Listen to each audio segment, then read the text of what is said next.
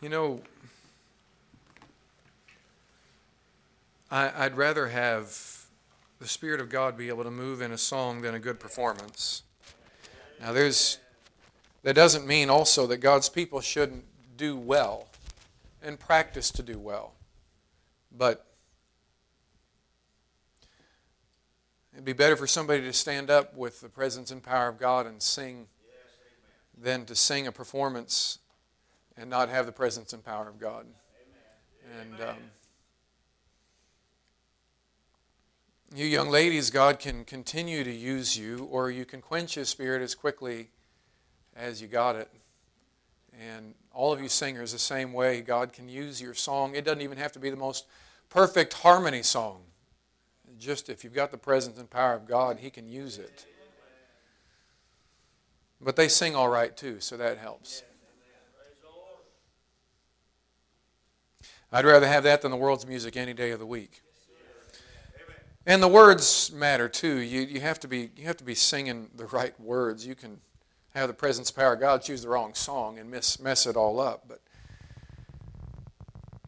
good words to that song. Luke chapter 19 in your Bibles, in verse number 1. We're going to read a few verses here. And, and you know, I'll be honest with you, I struggle a little bit to uh, preach these vision services and do it with great liberty. One of the reasons is um, that, you know, you've got a theme to reveal and everybody's interested in the calendar and all that kind of stuff. And those are all fun things. And and uh, enjoyable things. But if we put so much of the attention on that that the Holy Spirit of God can't move, then I feel lost behind the pulpit. And so, as I preach tonight, I'm going to do my best to give you the theme, but I really just want to preach this message. And then, towards the end of the service, uh, after the invitation, all that, we'll talk about the calendar and all those things. But um, let's stand to our feet, if we could, please, in honor of the Word of God. Luke chapter number 19. And we'll read it here in verse number 1. And Jesus entered and passed through Jericho. And behold, there was a man named Zacchaeus, which was the chief among the publicans, and he was rich. And he sought to see Jesus, who he was, and could not for the press, because he was little of stature. And he ran before and climbed up into a sycamore tree to see him, for he was to pass that way. And when Jesus came to the place, he looked up and saw him and said unto him, Zacchaeus, make haste and come down, for today I must abide at thy house. And he made haste and came down and received him joyfully. And when they saw it, they all murmured, saying that he was gone to be guest with a man that is a sinner. And Zacchaeus stood and said unto the Lord, Behold, Lord, the half of my goods I give to the poor, and if I have taken anything from any man by false accusation, I restore him fourfold. And Jesus said unto him, This day is salvation come to this house, for so much as he also is a son of Abraham. For the Son of Man is come to seek and to save that which was lost. For the Son of Man has come to seek and to save that which was lost. Dear Heavenly Father, I pray that you please move in the service here this evening and help us by your power, Lord. There's only so much work that can be done in my power, Lord. Your word will never return void, but Lord, I don't want it just to be your word. I want to also be under the control of your Holy Spirit, and I want to be a vessel for your Holy Spirit. So, Lord, I, I move out of the way and I, I, yield this service to you. I, I yield this message to you, my thoughts and my speech, and I ask you, please, to help me to say the things that you would have me to say and not say the things that you don't want. Please, Lord, move in the service this evening. We pray this as we ask it in Jesus' name. And amen. You can be seated. Some months ago, I think almost all year long on the theme for the next year. Uh, my first year here, the, the theme that God laid on my heart was to simply, largely focus on giving Him the preeminence, by Him and for Him and in Him. And I wanted our church to make that the theme of everything that we did, that we do it by His power. And of course, that we do it in fellowship with Him and that we do all things for Him. And so that was the first year. And last year I was really tempted to repeat it. I nearly repeated it not because I didn't have another idea. I just so much wanted us as a church to continue to give God the preeminence and make sure that we did all things by Him, for Him, and in Him. But we, as we got closer and closer to Vision Sunday, I, I believe the Lord might have been changing my heart. And last year, we focused on doing all things in love, in love with Christ and in love for each other. This year, I was tempted again to repeat by Him, for Him, and in Him, and nearly did. came this close. Uh, one of the men suggested maybe we ought to just make it the theme for our church. I said, well, that's not a bad idea, really. I'd have to think and pray about that some more. But um, something has been on my mind for some months now. Well, I guess for this particular case, some weeks now. Jesus came to seek and to save that which was lost. And I believe that our church needs to do everything in our power to try to seek and to save that which is lost. Our hour is short. I don't know how much longer we have, but man, does the world scene seem to be setting up for the Lord's return. And because of that, I, I feel even more pressed as the day of Christ approaches that we have got to get the gospel out. And so I want us to focus this year in many ways, and we'll express that as we get into the calendar, but I want us to put our focus on one simple theme, and you can, you can pull it up there if you have it, Brother Caleb. Just simply one simple phrase and one simple thought this year for the lost.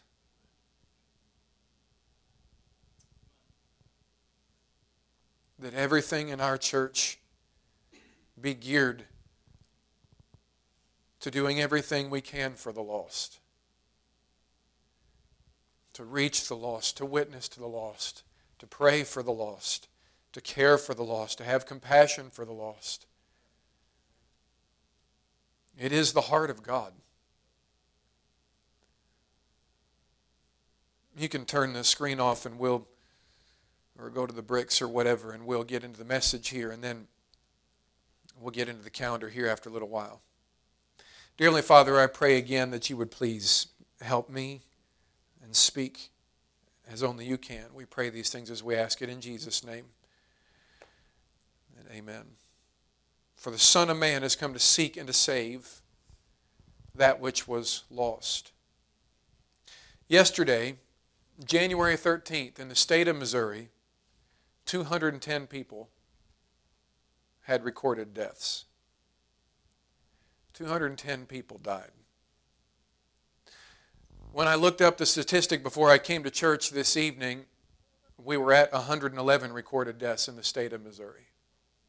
That was at about 3 o'clock this afternoon. I didn't look again right before I walked out. Yesterday, of the 210 people that died, 47 died of heart disease, 41 from cancer, 21 from influenza and pneumonia, 11 from stroke, and I won't go through all the numbers, and then it, it gets less and less from there.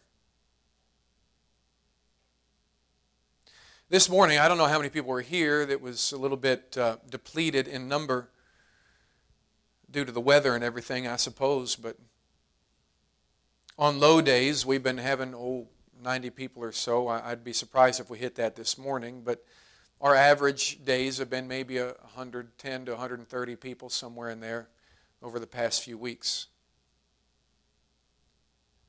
It means that if 210 people died yesterday in Missouri and 111 had died as of 3 o'clock this afternoon,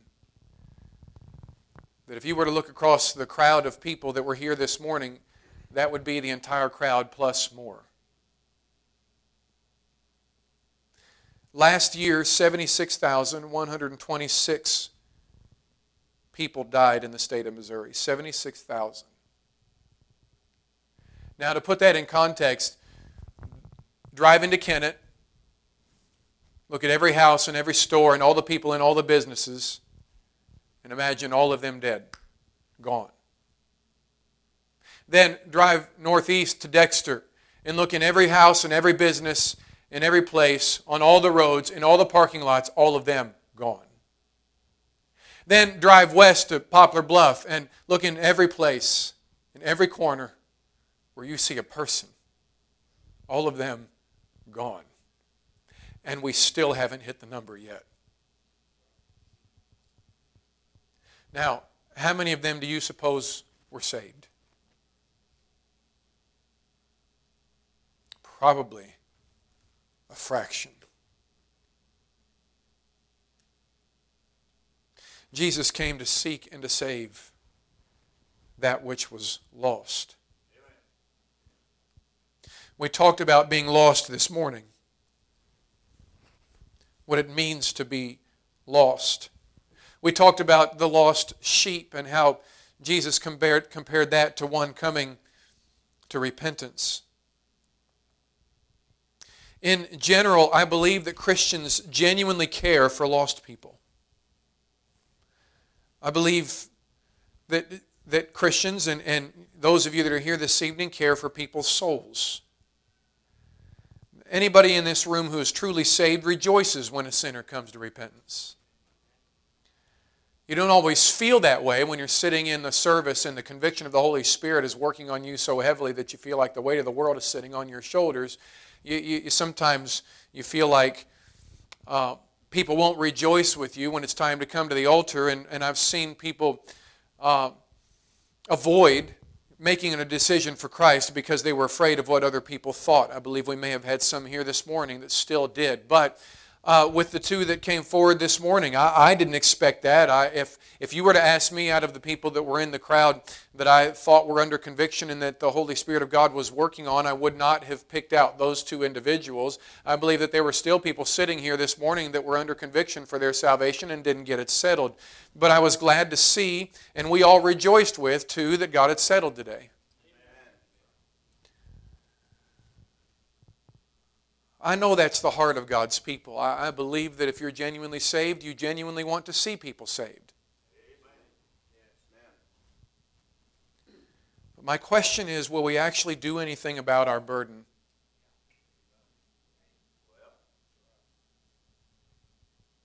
You see, it's, it's more than just the pastor's responsibility. I am a Christian just like you are, therefore I am called to share the gospel just like you are. It is my responsibility also, but it is more than the pastor's responsibility to try to lead somebody. Lord, it's more than the bus worker's responsibility to try to share the gospel. It is all of our responsibility. It is the responsibility of the entire church. We need to reach the lost. And I want us to focus on it this year. I want it to be the, the heart of our church. I want to say, that number one, it is the responsibility of every church to reach the lost. In Matthew chapter number 16 and verse number 18, we all know the passage, but Jesus says, And I say also unto thee that thou art Peter, and upon this rock I will build my church, and the gates of hell shall not prevail against it. Why did God build a church? Jesus didn't say, Upon this rock I will build my church, and they will sing great music and uplift spirits. There's nothing wrong with that, but that was not why he developed the church. Now, when we come together in church and we sing some songs and our hearts are uplifted, praise the Lord. But that is not what He assembled us for. When He said that Upon this rock I will build my church, and the gates of hell shall not prevail against it. Within that statement, he declared his mission statement for the church that he was, that he was building. Now, I believe that the church started with Jesus Christ and his apostles. I, I, know many people will debate that. Some will say it started in the wilderness in the Old Testament. Some will say that it, it, it started on the day of Pentecost and so on and so forth. Of course, uh, there are others that say uh, that right here, God is saying that it started with Peter. I don't believe that's what God was saying at all, actually. And this is another, an, uh, uh really not the message, but an interesting thought. Um, when Jesus said, Thou art Peter, and upon this rock I will build my church, he looked at Peter. Peter's name uh, is, is uh, the meaning of it is little pebble. It's really kind of interesting if you go look up the meaning of Peter's name. It means little pebble. Jesus literally looked at Peter and said, uh, Thou art a little pebble, and upon this rock, pointing back to himself, I will build my church. Because the Bible says that Jesus is the cornerstone of the church. He is the rock that is the foundation of our faith. It wasn't built upon Peter. He was the little pebble that was a chip off of the old block, like all of the rest of us are. Thou art Peter, and upon this rock I'll build my church. And the testimonies within it shall be a blessing. That's not what he said. And upon this rock I will build my church, and the people will have a place to go and hear some preaching. It's not what he said. But see, these are all things that we all, if we're not careful at times, can begin to become convinced the purpose of our church is. That the purpose of our church is for us to all come to church, hear some preaching, hear some singing, praise the Lord, lift up holy hands, and there's nothing. Y'all, listen, that's all a part of a good church service. I am not downing that. What I am saying is that's not the mission statement of the church that God founded. That's not the purpose of it. When we come to church, there ought to be uplifting of hands. There ought to be hallelujahs. There ought to be praise the Lord. There ought to be amen. There ought to be good music. There ought to be the move of the Holy Spirit. God's people ought to be lifted and edified and helped. Those things ought to happen. But as a whole, we are supposed to mobilize as a group of people and go fight the gates of hell. When the Bible says the gates of hell shall not prevail against it, I think some people get the idea that hell is on the attack in this verse, that's not what is being said. Hell is on the attack, Satan is on the attack, and he is constantly trying to devour those that are uh, around him. But that is not the context of what is being said. Gates don't move. The gates are not trying to attack us. We're supposed to be attacking the gates. When the Bible says the gates of hell shall not prevail against it, he's not talking about the fact that the gates are attacking us. He's saying we're supposed to be attacking the very gates of hell. That means that we are supposed to be willing to go to the ends of the earth or to the most uncomfortable situations in our community, in our region, in our town, in our school, and fight the good fight of faith. In other words, we're supposed to be soul winners. That is the entire purpose of the church. That the church be an epicenter for lost souls. That we do everything in our power to try to lead the lost for Christ. Listen, if Poplar Bluff dies and goes to hell, it'll be for one of two reasons. One, because they heard the gospel and, and rejected it. Or two, because they didn't hear it at all.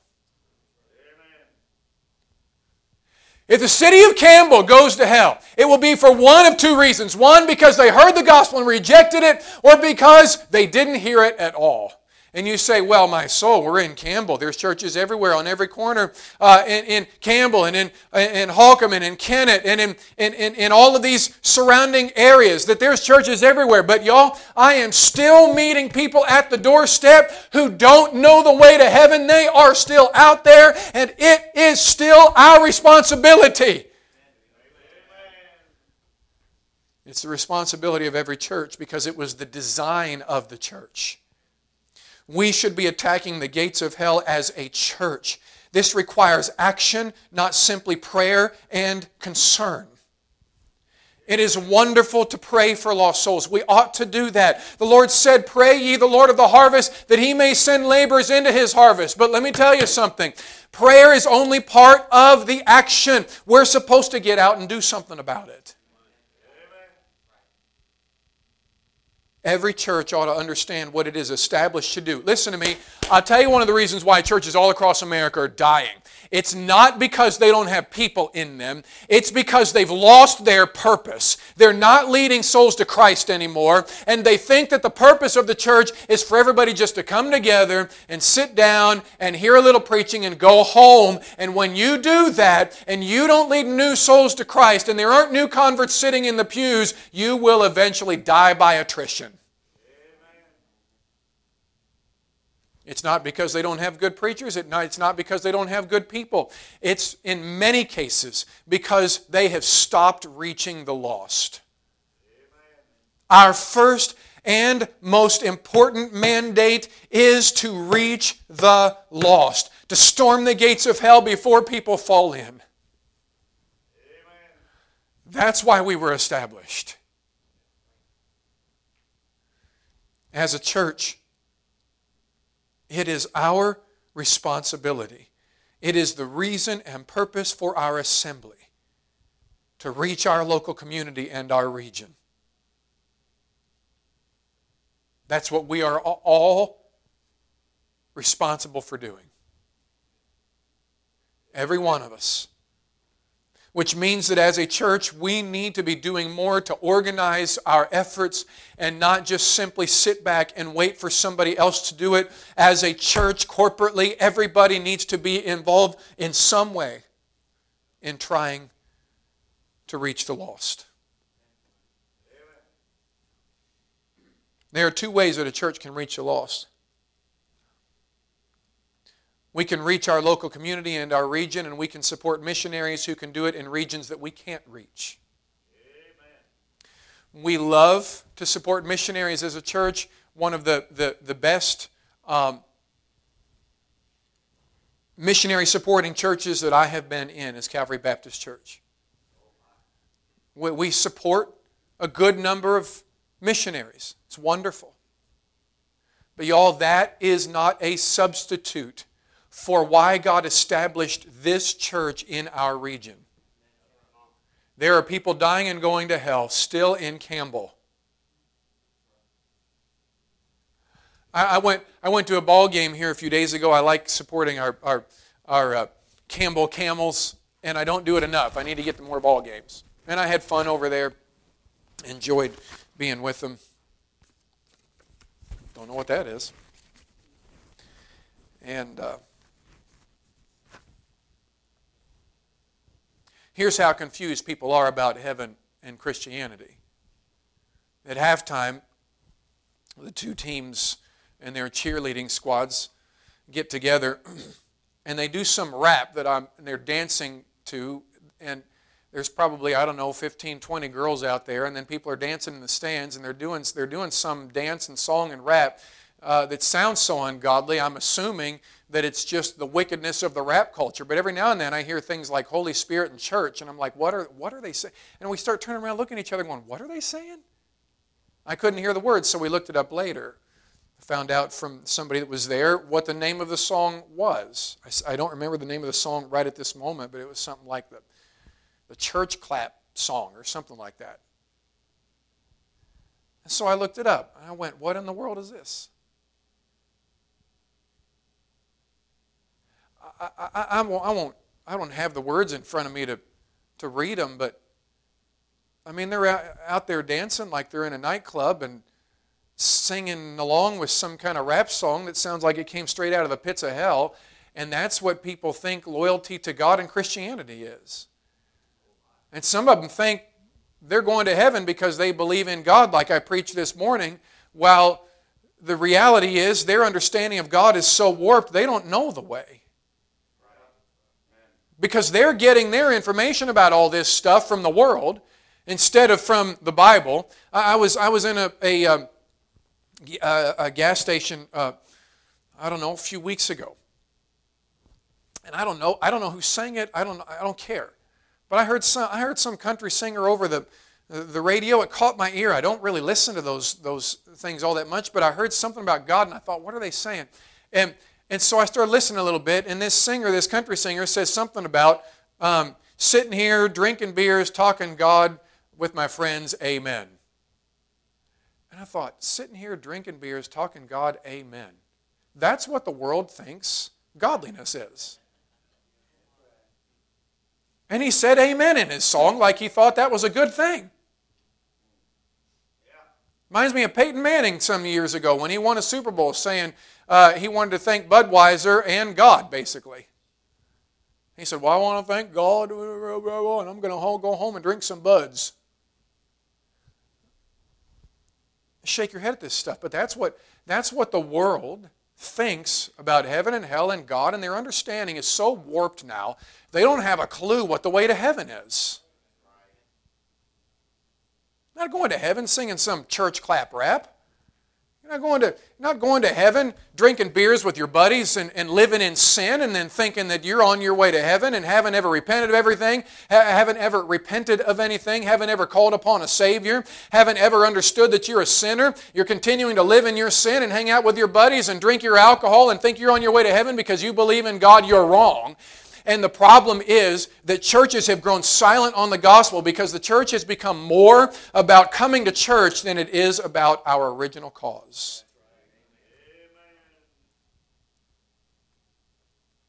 We are all called.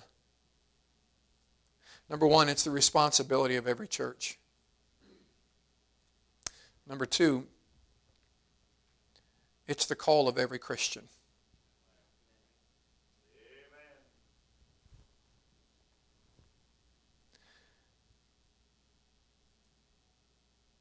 Look, if you would please, at um, which passage do I want to go to here?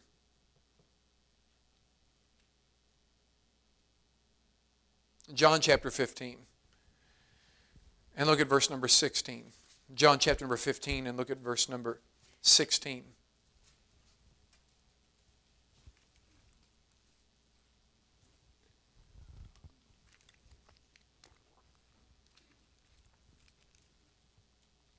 The Bible says, Ye have not chosen me, but I have chosen you and ordained you, that ye should go and bring forth fruit, and that your fruit should remain. That whatsoever ye shall ask of the Father in my name, he may give it you. God tells us that he saved us and he chose us and ordained us that we should bring forth fruit. Now, listen. I believe that fruit, some would debate and say, well, that fruit is only the fruit of the Spirit and the, the fruit of the Christian life and so on and so forth. And I, I wouldn't argue with that. I believe certainly that, that God wants us to be fruitful in our Christian life and our Christian walk in all of our actions. I believe that that is fruitfulness. Living for God and, and, and, and, and doing the commandments of God is a fruitful Christian life. But how can you deny the fact that it's also true that when God talks about uh, lost souls, he talks about them in the form of a harvest of souls, and they call that the fruit of the field. We're not only called to be good Christians, we are called to go forth with weeping, bearing precious seed.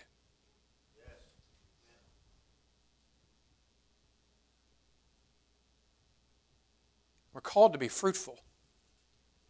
We are called to share the seeds of the gospel of Christ that others might hear his word.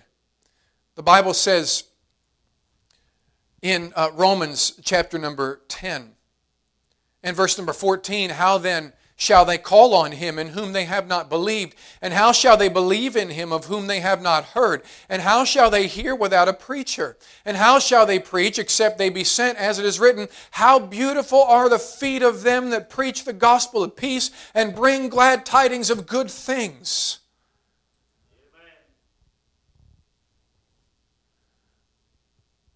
God has called every Christian to be a witness. He said the gospel must first be published among all nations. He said, Go ye into all the world and preach the gospel to every creature. He very clearly taught his people that they were all called to share what had been taught to them. He told Timothy that the things that he had been taught, the same things commit thou to faithful men. Is everybody okay? We are all called It is the church's number one responsibility as a corporate entity for all of us to seek the lost. And it is the call of every Christian. Please understand when I say it is the call of every Christian, that every single church member should be doing it in some way. Look, if you would please, at your Bibles in Acts chapter number 2. And let's look at verse number 46. This is the day of Pentecost, and they all get saved. So I say, oh, they all get saved. Many of them get saved. And the Bible says that there was added unto the church that day about 3,000 souls. And then the Bible says in verse number 46 And they, continuing daily with one accord in the temple, and breaking bread from house to house, did eat their meat with gladness and singleness of heart, praising God and having favor with all the people. And the Lord added to the church daily such as should be saved. Now, God is the one that does the saving, but listen, God's people were engaged in some form of activity. Whether or not you want to that, well, some people will say, well, this was was this was the people going house to house and having devotions with each other after they got saved and fellowshipping with one another and congregating to, together. You know what? That may be true. Maybe they were all getting together as saved people in Christian fellowship. That may be true. It may not have been door to door soul winning, but either way, whatever they were doing, God was using to lead souls to Christ. So we can debate it till we're blue. I love how people say, well, you can't find door to door soul winning in the Bible. Okay, that's fine. But what you can find is you can find that people were a witness, and as a result, others were getting saved. Call that whatever you want. You ought to be a witness. And I believe whether you do that door to door, or whether you do that at the store when you're talking to somebody at the cash register, or whether you're talking to somebody in the aisle, or you meet somebody at the gas station, you're pumping gas, they're pumping gas, and the Holy Spirit of God says you ought to give them a tract. Believe we ought to be a witness that we have been called to do so, and it is the calling of every Christian. The people that want to debate whether or not soul winning, well, I'll tell you, the way they do soul winning today in those independent Baptist churches, that's not in the Bible. That's fine. But you know what's amazing about those people? Ask them the last time was that they led a soul to Christ.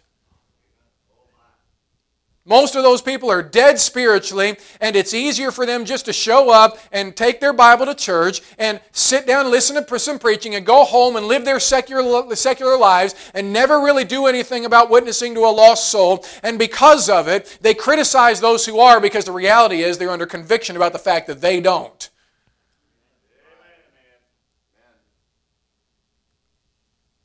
It's the call of every Christian. When these people got saved, they immediately went out and told others. Something was happening. They were, they were being added to the church daily by whatever was happening with the fellowship of these Christians. The gospel had to be getting out some way. We're all called to do it. Every one of us are. It's not something that's just for the preacher or the missionary. It's something that every single soul is called to do. That every one of us, after we have been led to Christ, are supposed to then go out and teach others the same thing. Y'all, one of the I've said this before, but one of the best soul winners in the Bible was the the this, the uh, the the woman at the well. She gets saved. She runs into the city. She hasn't had a soul winning class. She hasn't gone to Bible college. She hasn't even, best we can tell, gone to a church service yet. She gets saved at the well. She runs into her city and she says, Come see a man. and they ran after him.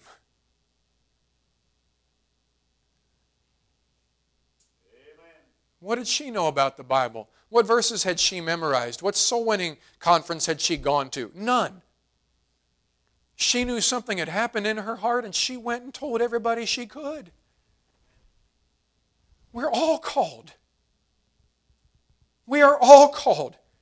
Every church member, every preacher. Now, now let me just say this. Now, listen, y'all, we came to church, and I, I know it's snowing, and I mean, you're here already, so I guess what does it matter whether you leave now or 10 minutes from now?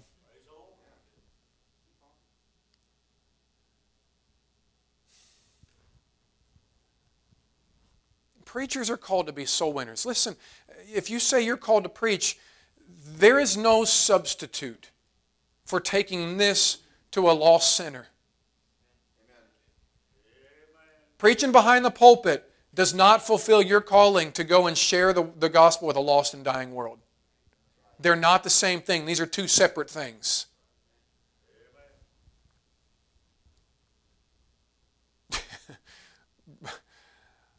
Brother, I can't remember if it was Brother Woodward or Brother Gomez. One of them used to say all the time at Bible college, "Don't be a yuppie Christian. Don't be a don't be a yuppie preacher."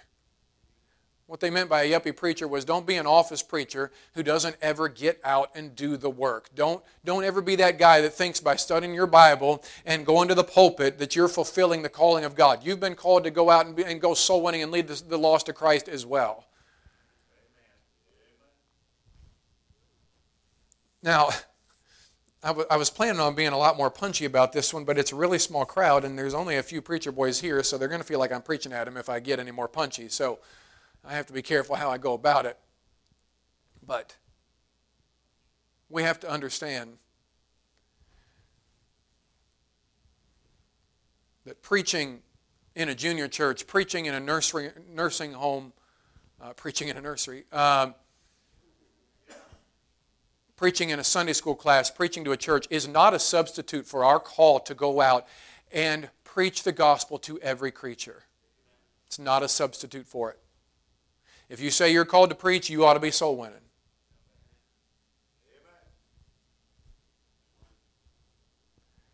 It's a calling of every church member. It is the calling of every preacher. It is the calling of every deacon. You know, in Acts chapter number 6, when the deacons were chosen, one of them that was chosen was Stephen. Right? Well, the Bible says in Acts chapter number 6 that once they got that de- deacon thing settled, the Bible says in Acts chapter number 6, in, in verse number 6, um, that they set these men before the, the apostles, and when they had prayed, they laid their hands on them, and the word of God increased, and the number of the disciples multiplied in Jerusalem greatly, and a great company of the priests were obedient to the faith. And Stephen, full of faith and power, did great wonders and miracles among the people, and then he went out and preached. Something about appointing deacons the Bible says, help the word of God increase, and the number of the disciples multiplied in Jerusalem greatly, and a great company of the priests were obedient to the faith. When they, had the, when they got to the point where the, uh, the, uh, um, where the, the widows were being neglected by some, and there was a murmuring of the Grecians uh, against the Hebrews because of this fact, uh, when the church started getting up in arms at each other about this, and they went out and found seven men that were full of wisdom and full of the Holy Ghost, then it sounds to me like those deacons must have engaged in soul winning too, because after they were chosen, the Word of God increased greatly, the disciples increased greatly, and a great number of the priests in that region came to the faith. Even the deacons seem to have gotten involved. We're all called. Regular everyday church members, preachers, Deacons, it's the responsibility of every single Christian. It's the call of every Christian. And lastly, it's the heart of our Savior. Would you look at it, please, one more time in Luke chapter 19?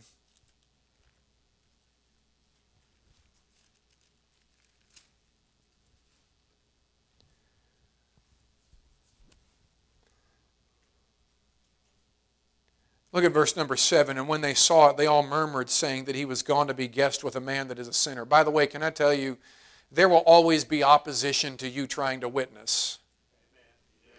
That's the way it goes. We saw it when we, read, when we read the passage in Luke chapter number 15. They did the same thing. They murmured against him there too. Right? You try to win a soul to Christ, there will be opposition. There will be opposition in your flesh. Your flesh will spring up against you and say, You don't want to go do that. That'll be embarrassing. You know, I mean, what if somebody else hears you and it's just you and that guy talking and somebody walks by and hears you? And then you're going to be, your flesh will spring up and oppose you and make it so difficult for you to do. And others will make fun of you. Others will come along and say, Well, we got other plans on Saturday morning. When are you ever going to? You'll have opposition. You, you, you start trying to lead people to Christ, Satan's going to do everything in his power to try to stop you. They tried to oppose even Jesus Christ himself when he tried to witness to one man, and his name was Zacchaeus. And when they saw it, they all murmured, saying that he was gone to be guest with a man that was a sinner. And Zacchaeus stood and said unto the Lord, Behold, Lord, half of my goods I give to the poor. And I have, if I have taken anything from any man by false accusations, I restore him fourfold. Zacchaeus is already in a spirit of repentance in verse number 8. He came, he came to find the Savior and he found him, and we don't get any, uh, we don't get any of the, uh, uh, the, the, rest of the story here. I, we, the blanks aren't filled in for us. What's going on here? Now, you're not saved by your works. J- Jesus makes that very clear. So it seems Zacchaeus already got saved somewhere along the line. He says, I'll get everything right and I'll go out and I'll make it right. And Jesus said unto him, This day is salvation come to this house. Well, that's an interesting statement because that's twofold. Salvation has come to this house because salvation itself is, is standing in that man's house. Jesus himself is standing in his house. He says, You, you looking for salvation? It's here. here I am. Believe in me, and thou shalt be saved. This day is salvation come to this house, but I believe it's also a proclamation that he's saying, All right, Zacchaeus is saved. Amen and amen. amen. And then he says this For the Son of Man has come to seek and to save that which was lost. I think he essentially you know what? I don't know why he made this statement, obviously, so it could be recorded in Scripture, but he was obviously making a point to Zacchaeus as well, and maybe he was just putting his heart at rest that it doesn't matter that all these people were mocking the two of us. Maybe, maybe he was communicating something else to him that you were one of the lost sheep and now you have been found. But he tells him, Look, I am the Son of God. I have come to seek and to save men like you, and that is the heart of our Savior.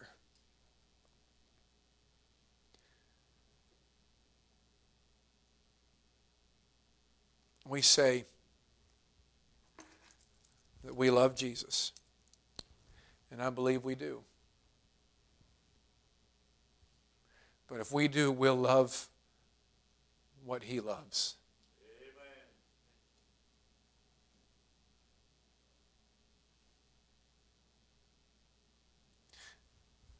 I was debating about whether or not to even use this, but this picture sits in my office. It's actually a pretty decent painting. I didn't buy that somewhere. It sits on a bottom shelf over here. I kind of call this my sitting office. There wasn't enough room in this office to put all my books and everything, so uh, if I'm really going to get into some serious study, I, I do that at the, at the camp office. But sometimes I'll come over here for quick access and do a little study and reading and things with the few books that I have here. But this one sits here in my sitting and counseling office. And I've had it for some years.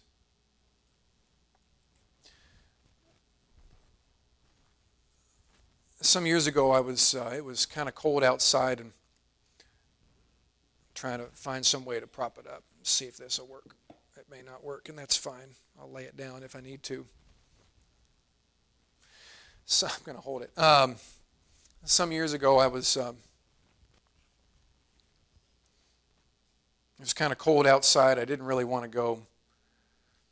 And I felt like the Lord was impressing upon me to go and witness to somebody uh, or, or to, uh, to spread the gospel, if possible, in kind of a country road that was um, not as frequently uh, visited one of those places it's kind of hard to to really go door to door. You know, the houses are kind of spread out, and you'd kind of have to drive to each house. And I can't remember if I drove or if I walked, but I don't remember it being a super fruitful day. And truth is, my flesh was fighting against me, and I didn't really want to be out there.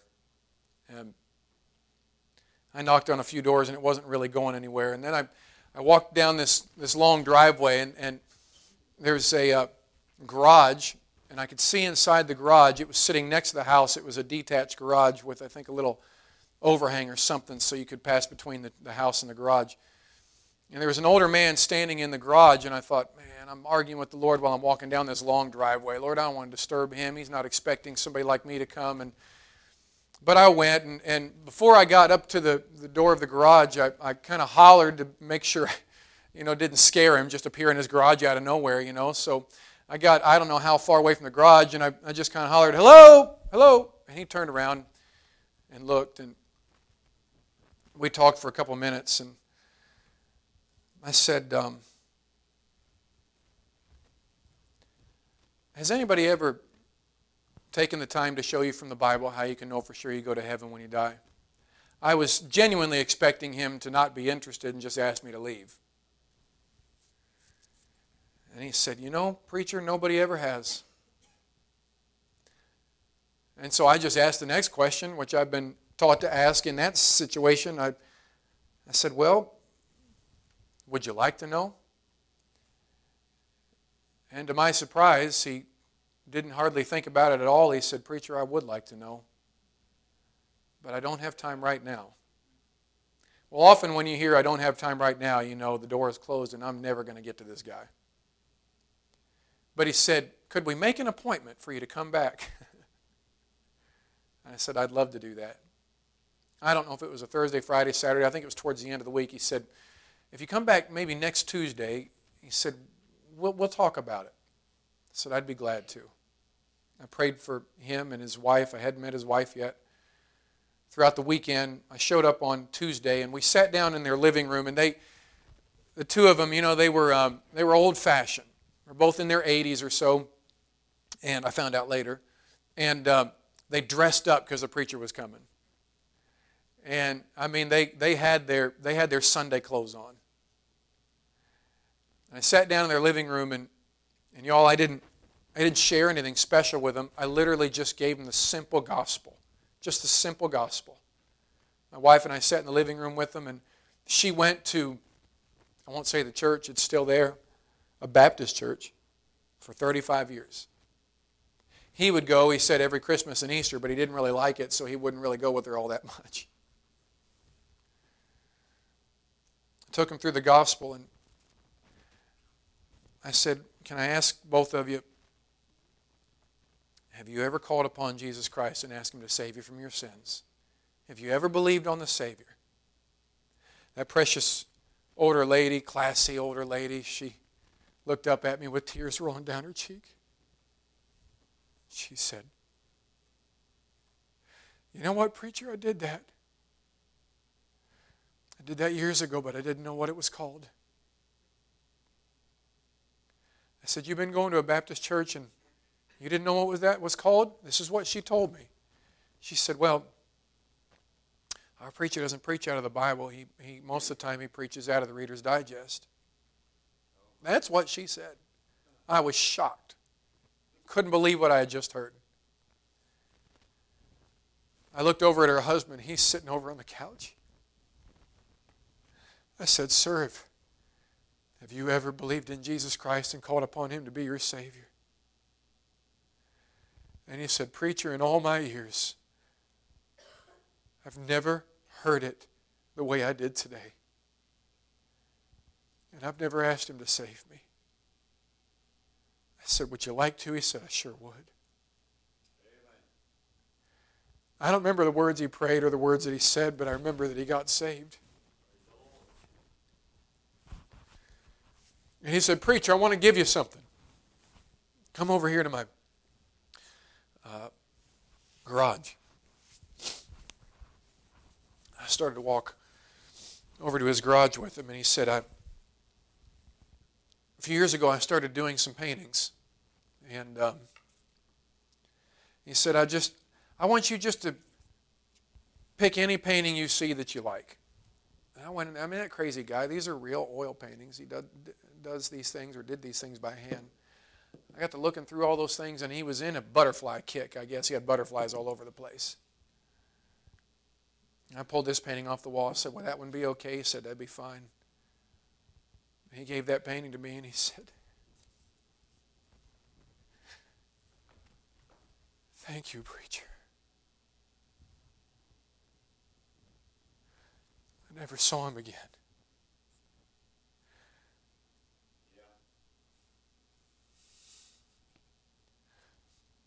But every now and then I remind myself with a quick, quick glance at a painting that sits in my office that there are still people out there that even if they've been to church over and over and over again, they still don't know the way.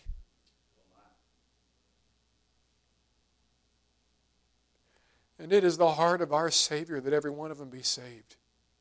Amen. We need to do everything in our power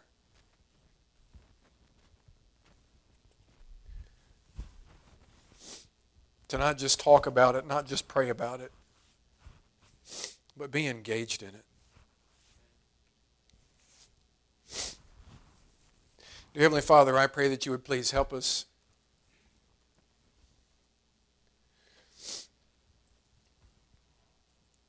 To truly, truly be a soul winner.